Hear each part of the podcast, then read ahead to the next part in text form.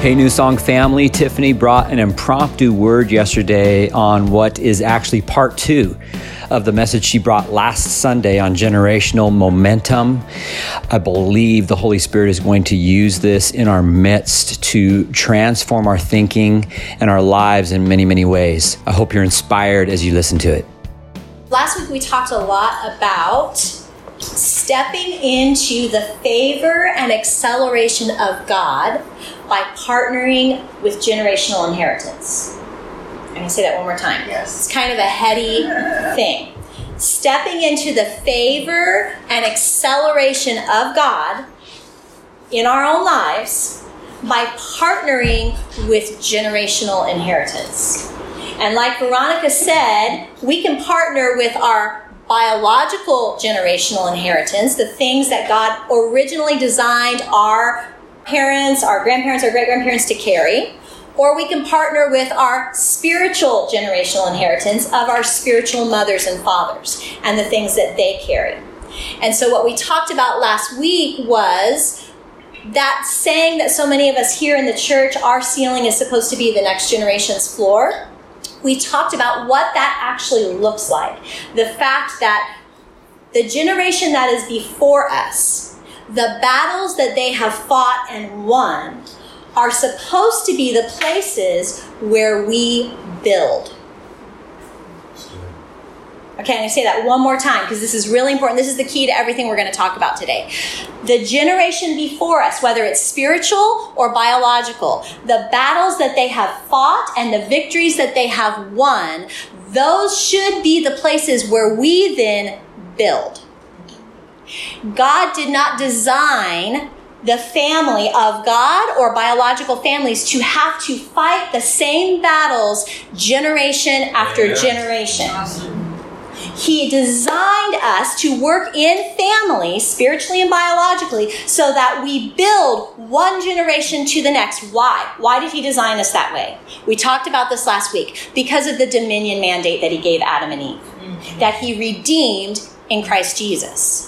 So that dominion mandate that he gave, go fill the earth, subdue it, rule over it. That was stolen from us, right? When sin entered into the garden and Jesus Christ redeemed that dominion mandate. Now we walk in that dominion mandate. Go fill the earth, subdue it for the sake of the kingdom of God. So why does the Lord want us to move in favor and acceleration from generation to generation?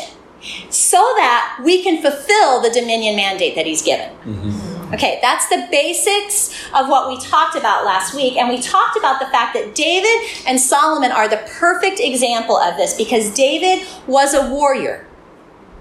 David was out on the battlefield winning battles for the sake of the kingdom of Israel because Saul, and this is a whole nother story that we won't go into, Saul dropped the baton, basically.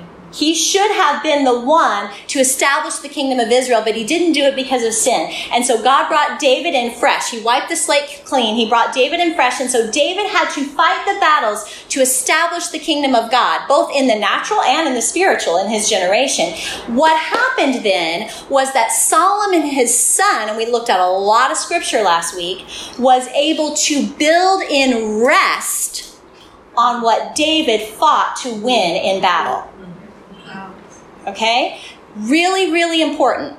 So this week we're going to talk about what does it look like to build in rest. I think all of us understand what it looks like to fight battles, right? That's not a foreign concept to us, to fight battles in the spirit, to fight battles in the natural. We all get that. We can talk about the armor of God. We can talk about David and Goliath and how he fought that battle by faith. But we're not going to focus on that because I think there's enough talked about that in Christendom. We're going to talk about what it means to build in rest today. And honestly, just like I said last week, I'm still processing this revelation, so it's probably not going to be the smoothest delivery because a lot of this I'm just still chewing on as the Lord is revealing it to me. So you guys can be patient with me, take it home, chew on it for yourself. But what are the characteristics of building from rest? Let's go back to Solomon. And as we discussed last week, the Lord gave Solomon rest, it says that in the word, from his enemies all around, so that He was able to write poetry, write proverbs. He was able to share his wisdom with the world. I mean, all these things came out of his kingdom because he was able to build and rest. In other words, creativity, wisdom, uh, astounding beauty that he created in his kingdom because he didn't have to go out and fight the battles that his father fought. Right? In fact, Solomon himself was the one who was able to build the temple that David had in his heart to build. Solomon got to be the one who built it because he was not a man of war. He was a man of rest because of the investment that his father had made. So what does it look like to build from rest? Well, the, one of the first characteristics of that is a heart and a posture of faith and belief. And the scripture I want us to look at that's connected to that is Hebrews four, nine through eleven. Can somebody open that up and read that for me? So then there remains the Sabbath rest for the people of God. For whoever has entered God's rest has also rested from his works, as God did from his. Let us therefore strive to enter that rest, so that no one may fall by the same sort of disobedience. Okay, what the writer of Hebrews is saying, and if we back up in the chapter, we can see he's talking about Joshua and how Joshua was, was commissioned by the Lord to bring the people of Israel into the promised land. That was their place of building. That was going to be their place of rest. But we see in chapter three, the writer of Hebrews telling us and explaining to us the reason they weren't able to do that. It was because of unbelief. It was because of unbelief. So at, in the verses that Alyssa just read, he's exhorting the people of God now in a new covenant sense, not in an old covenant sense, because the people of Israel, Joshua, the promised land, all of that was walked out as an example for us in the new covenant, right? So we can learn from what they actually experienced. So in this new covenant sense of rest, he's saying, let's not fail to enter the rest of God. In other words, let's not fail to let go of our own striving, our own works, what we think we need to accomplish, what we think we need to do, and how we need to do it. But through belief and through faith, let us enter into the rest of God. Amen. Okay, how does that correlate with this generational inheritance idea? Building from rest. One of the key components of building from rest is a knowing of where God is calling us generationally, what position we have in the generation, so to speak, and then believing him by faith for the promises that have been spoken. Just like the Israelites were to believe God that he was going to take them into the promised land and give them rest, they didn't believe, so they missed out, right? So our job then in the new covenant sense is to believe God for the promises he's spoken over us generationally and enter into the rest of faith. Graham Cook loves to say rest is warfare. Mm. Rest is warfare. So when we enter into rest, knowing, believing in what God has spoken, building on the victories that the previous generations have won, we are actually allowing God to fight our battles for us Amen. In the heavenlies so that everything that is ours can be fully established. Everybody get that? This is kind of a deep concept, okay? But the writer of Hebrews is telling us we have to partner with a spirit of faith and belief in order to enter into the rest of God, in order to build on what God has called us to build on. So that's key number one. All right, key number two. This is a big one. We have to carry a heart of humility to link to the previous generations. Now, we touched last week on the fact that we as Americans have very much of a rugged independence that we carry. We carry this rugged independence of, I just need to do it on my own. I just need to carve my own path. I just need to make and forge my own trail. And especially when the generations biologically have really screwed it up for us, oftentimes we get this mentality of, well, I just got to go it alone. I'm going to create a whole new path, a whole new way of doing things.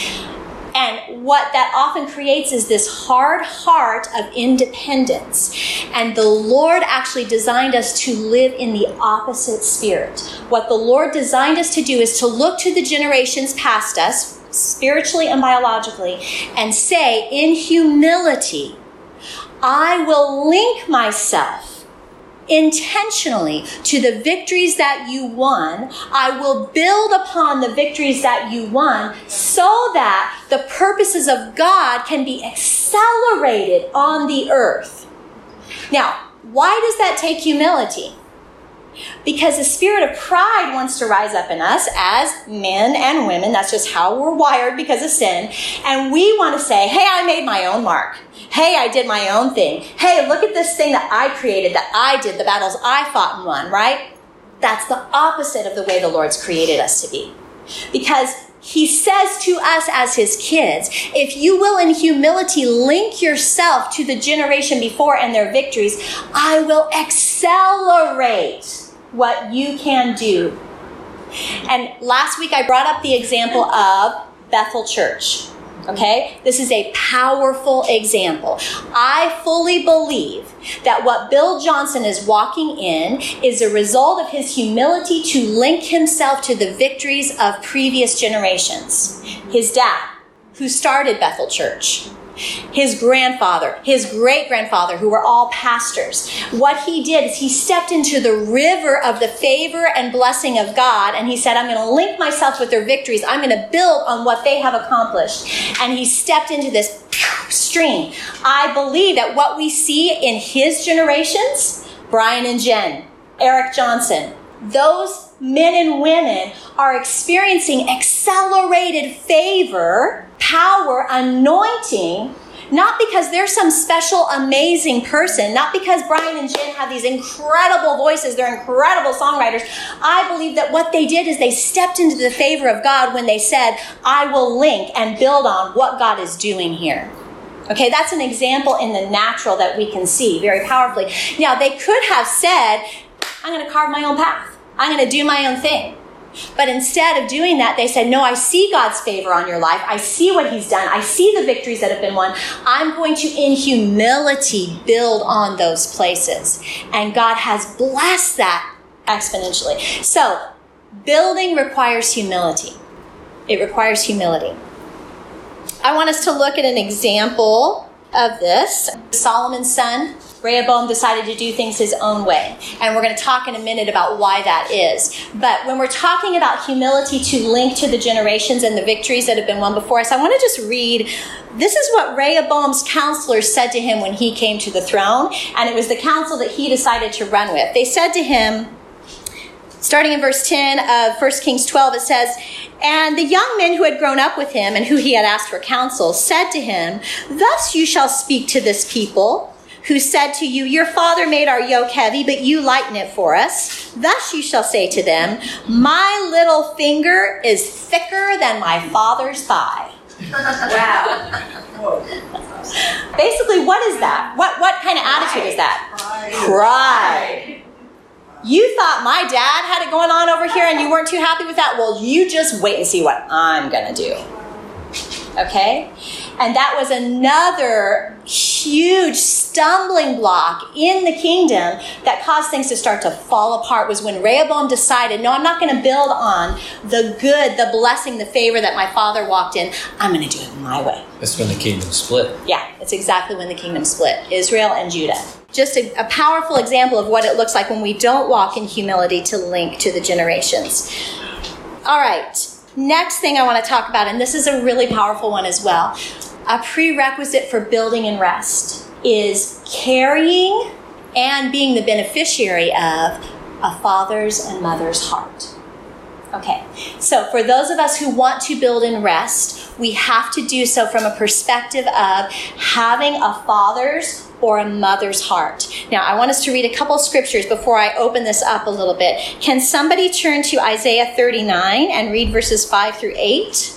Actually, let's read First Kings first. First Kings eleven, verse twelve. Somebody read that for me, and then we'll read the Isaiah passage. For the sake of your father David, I will not do this while you are still alive. I will take the kingdom away from your son. Okay, that's right. This is God speaking to Solomon. So we see at this point in Solomon's life that he has turned his heart from serving the Lord wholeheartedly. And God shows up and he says to him, Solomon, there's this stuff in your life, and we'll talk about that in a minute. There's this stuff in your life, and because of this, because you're not following me wholeheartedly, I'm going to take the kingdom away. But I'm not going to do it in your day. I'm going to do it in the days of your son. Wow. Powerful. Okay, now let's read the next passage in Isaiah. Who has that one? Then Isaiah said to Hezekiah, hear the word of the Lord of hosts. Behold, the days are coming, when all that is in your house and what your fathers have accumulated until this day shall be carried by Babylon. Nothing shall be left, says the Lord. And they shall take away some of your sons, who will descend from you, whom you will beget. And they shall be unotched in the palace of the king of Babylon. Then Hezekiah said to Isaiah, uh, the word of the Lord which you have spoken in is good. For he said, at least there will be peace and truth in my days. Whoa! Whoa! Okay, so Hezekiah and Solomon, something very similar happening in their hearts. Hezekiah, we see if we back up in that passage, you can read it this week. He walked in pride. I won't go into the whole story. You can read it. It's incredibly fascinating. God, Hezekiah gets sick. God heals him and extends his life. And in that life extension, Hezekiah chooses to walk in pride. Because of his pride, God shows up and says to him, guess what, Hezekiah? I'm going to take the kingdom away from your family line. But it's not going to happen in your day. It's going to happen in the days of your son. And what's Hezekiah's response? At least it's not going to happen to me. Okay, so we see with Solomon and Hezekiah both, neither one of them understood the importance of generational inheritance. Neither one of them understood the importance of what I pass to my son is actually going to define the kingdom. It's going to define what happens in the next generation. The choices I make now will define what takes place in the generation following me. All they cared about was, at least it's not happening in my day. Very stark contrast to David. We talked about this last week, that David actually stored up all the supplies for his son Solomon to build the temple. He had the opposite mentality. He knew and understood the victories that I have won, that have created rest for Israel, are going to allow my son to build something that the world has never seen. And so I'm going to lay up the supplies and the storehouse for him, so when I go, he will be able to build. Wow. So how do we build in rest? One of the ways we build in rest is an understanding of what it means to be a father and a mother. Not just biologically, what that is crucially important, and we'll talk more about that in a minute, but spiritually. Our victories in the spirit, just like we talked about with Bethel, become those things that the next generation will build on. And we cannot have a mentality, hello, what's going on in our nation? We cannot have a mentality of, well, at least it really doesn't bother me that much. At least it doesn't affect me that much. How is it going to affect the next generation? What price are they going to have to pay for the choice that we make today? We have to think generationally. Okay, so now let's talk about a couple of things that prevent us from that. Prevent us from building in rest, okay? Two things I want to highlight. We can reject what we've been given, handed as an inheritance, or we can forfeit. Okay, what does it mean to reject what we've been handed, either biologically or spiritually?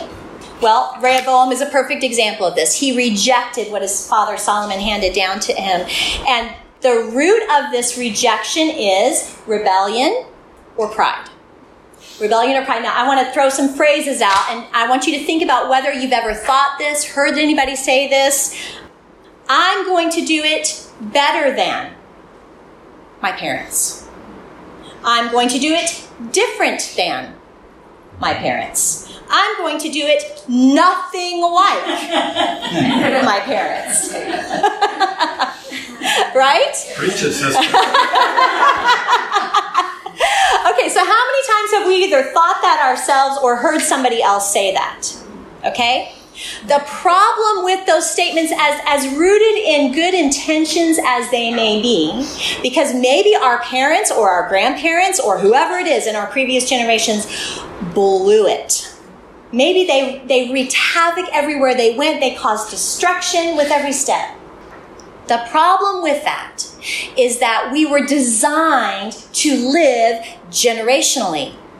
That's how God designed us to be, to operate in families, in tribes. God loves tribes. He loves it. We see the whole Bible full of, the whole Old Testament is full of how God works with tribes. This is his heartbeat. He wants the generations to link. So when we make those declarations in pride, that's the root of that is pride, what we're doing is we're essentially cutting off our link to the previous generations. And as Chris said, that we talked about last week, the original design that they were created to carry.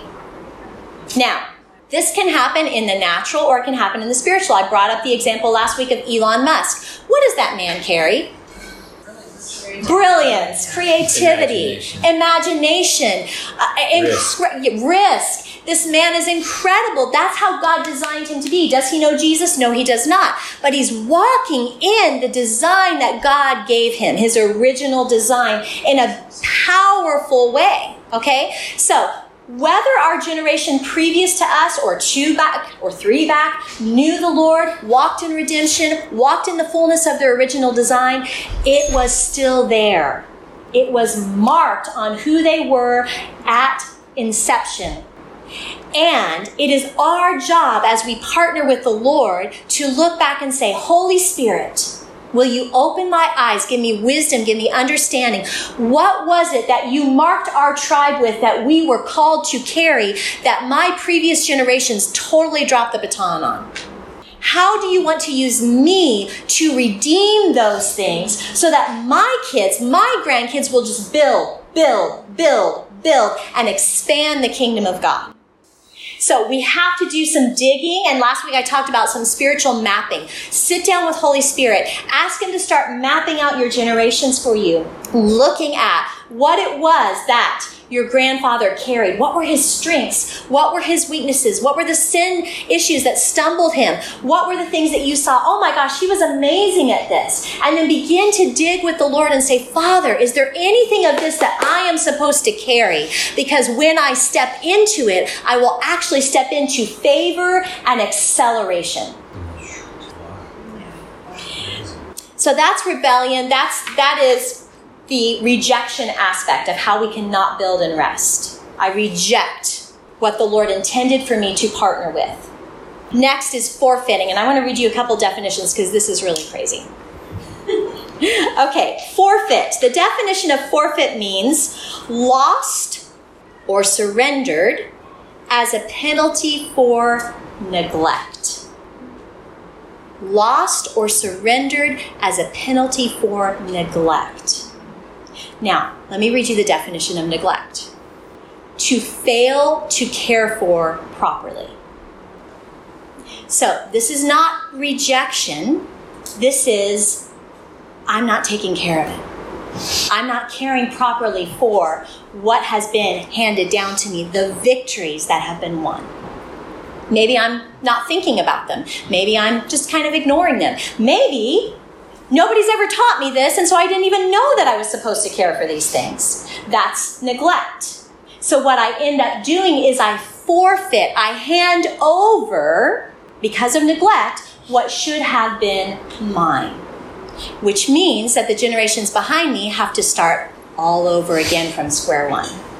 Now, I love Proverbs twenty-seven. I'm going to read this to you guys. Proverbs twenty-seven, twenty-three through twenty-four.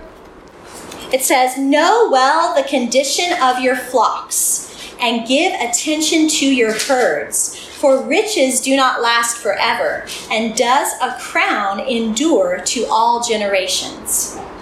Now, what in the world does that scripture have to do with what we're talking about?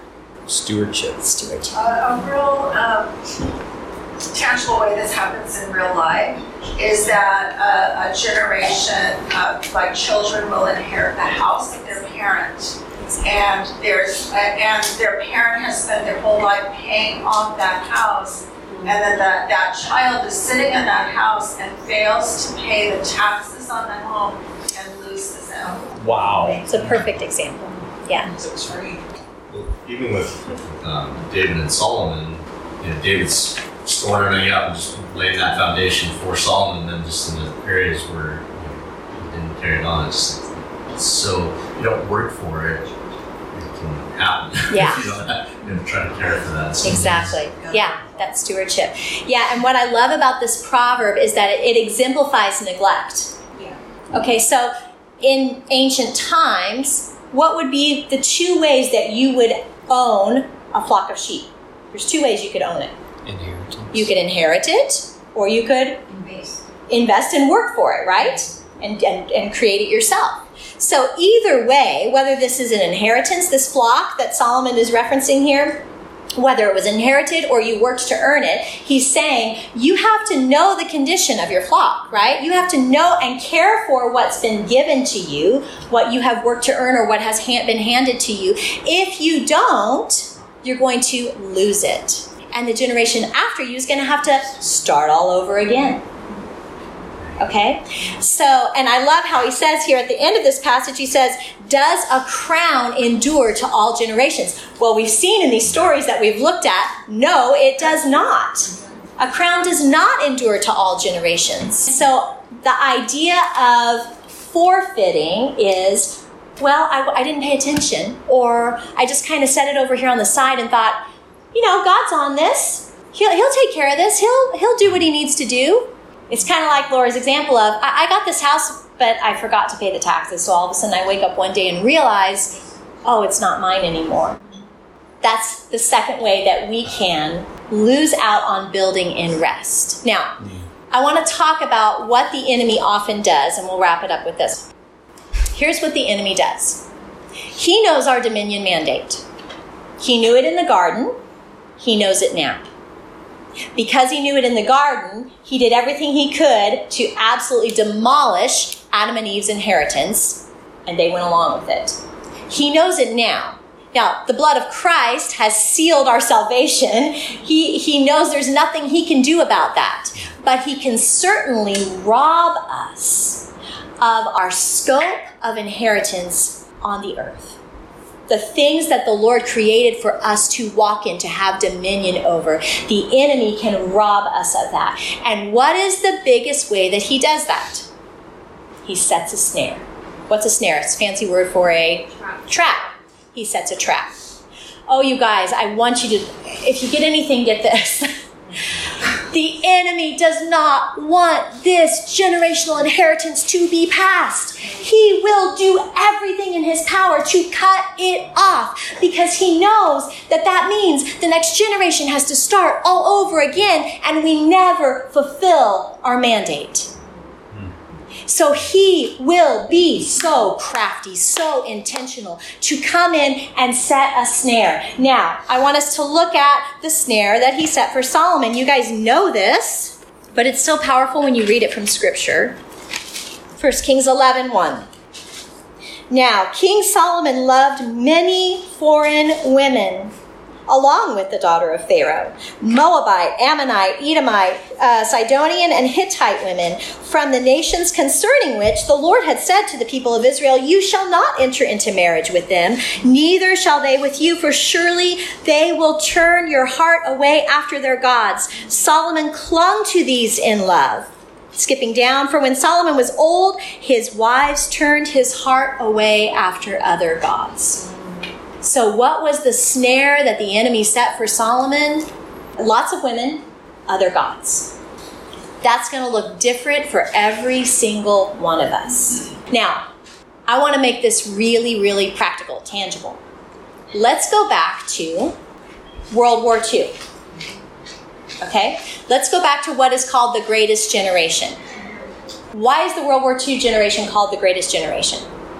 Okay, it's because they were willing to die and give up almost the whole generation to fight against evil, to fight against Hitler. And so because of that, they've been called the Greatest Generation. They gave their lives for a cause that they knew would literally dominate the world with evil if they didn't give their lives for it. So what happened is they all go to war. All these men go to war. We win the battle. The allies win. They start coming home, and they start to build in peace. So they go out and they fight these battles, these incredible, intense battles. Same generation then has the ability to start coming home and building in peace. What happens then, you guys? You guys know your history. This isn't that long ago. America booms in prosperity, right? We call that the baby boomer generation. And in that generation, especially in the forties and the fifties and the early sixties, our nation starts just exploding with prosperity, exploding with development, technology, all these things that start just increasing exponentially. And as a generation, we start to turn our hearts towards those things. Yeah. We start to worship materialism. We start to worship what we can accrue. And what happens in the sixties? The kids being raised up by those baby boomers start looking at what their parents are living for, and they say to themselves, one of these three phrases that I said earlier, right? We will never do it like our parents. And we have a whole generation of hippies, right? Who decide that they want the opposite of what their parents have done. They don't want to build on anything that their parents have created. They want to live in the opposite. Why did they do that? Why was there that disconnect in the generations? It's because the greatest generation, those who fought in World War Two, allowed their hearts to be entrapped, to be caught in a snare. Instead of living for what they were called for, created for, crafted for, they started living for what they could have. Building a name for themselves, building a wealth for themselves. And the next generation saw that and said, no, we don't want anything to do with that. And bam, all kinds of consequences started hitting our country. I mean, we can point so many things that we're living in back to that moment in history when that generation said, no, we want nothing to do with that. And we are eating the fruit of that. And so what the enemy did is he took this amazing generation of men and women who sacrificed, who knew right from wrong. They gave their lives for it, and he set a snare for them. And in that snare, everything started to fall apart. So, beloved, as we think about what it looks like to build in rest, to allow the Lord to give us that builder's momentum, we have to be on our guard for the snares of the enemy. We have to be. And in addition to that, I want to say and end with this. If we want to be those men and women who are known as builders, we have to be able to look back on our previous generations, both in the spirit and in the natural, and look at them honestly. Take stock honestly. These were the snares that, that tripped them up.